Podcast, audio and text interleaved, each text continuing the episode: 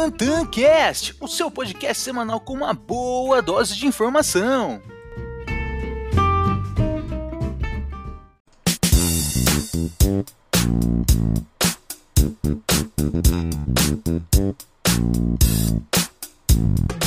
Fala pessoal, seja muito bem-vindo ao TantanCast, a sua dose semanal de boa informação e muito conteúdo.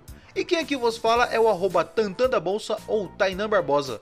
Estamos iniciando mais um episódio da série Investidor de Sucesso da Bolsa de Valores, onde eu vou te dar pequenos insights para que você possa se tornar um grande investidor de sucesso.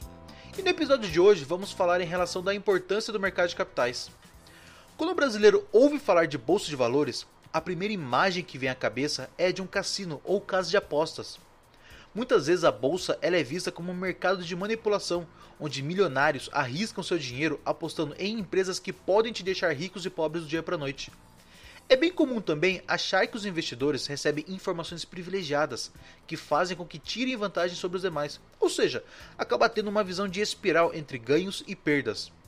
Mas a realidade é que o mercado financeiro oferece grandes oportunidades para os investidores, uma vez que permite com que você seja sócio de grandes empresas e ainda receber os lucros que essa empresa possa gerar.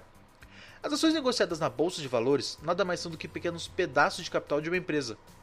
Quem compra ações na bolsa tem expectativa de se tornar sócio de uma boa empresa e obter retorno, proveniente de lucratividade e do crescimento das operações da companhia. Já as empresas que abrem seu capital, elas buscam obter recursos para investir, seja em mão de obra, equipamentos ou inteligência de mercado. Assim, ao invés de pedir dinheiro emprestado aos bancos, mais empresas buscam captar dinheiro nas bolsas para aperfeiçoar seus produtos e serviços e assim obter mais lucro. Esse lucro ele é distribuído aos investidores por meio de dividendos, juros sobre capital próprio e a própria valorização da ação. Historicamente, o mercado de capitais não exercia seu papel de intermediação da poupança e o investimento na economia. Com a estabilização, a privatização e a reabertura da economia a partir de 1994, o Brasil começou a atrair investimento estrangeiro, ou seja, investimentos de empresas tipicamente de propriedade ou controlada por empresas estrangeiras. Ao longo do tempo, no entanto, as coisas começaram a mudar para melhor.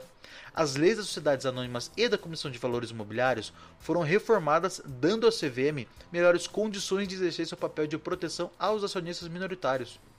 Os investidores institucionais começaram a ter uma postura mais ativa na gestão das empresas, e a B3 criou um novo mercado, uma listagem especial que identifica as empresas que obedecem a critérios rigorosos de governança corporativa. Acreditamos também que essa revolução capitalista que a economia brasileira está enfrentando é resultado da modernização do nosso mercado de capitais. E nos próximos anos será ainda mais impulsionada pelo crescimento e expansão da bolsa de valores. Não há crescimento econômico sem crescimento das empresas. Portanto, é hora ideal para o cidadão comum abandonar as ideias passadas sobre bolsa de valores e tentar entender como ele funciona e favorece a economia brasileira. Quanto mais desenvolvida é uma economia, mais ativo é o seu mercado de capitais o que se traduz em mais oportunidade para as empresas, pessoas e instituições aplicarem seus recursos.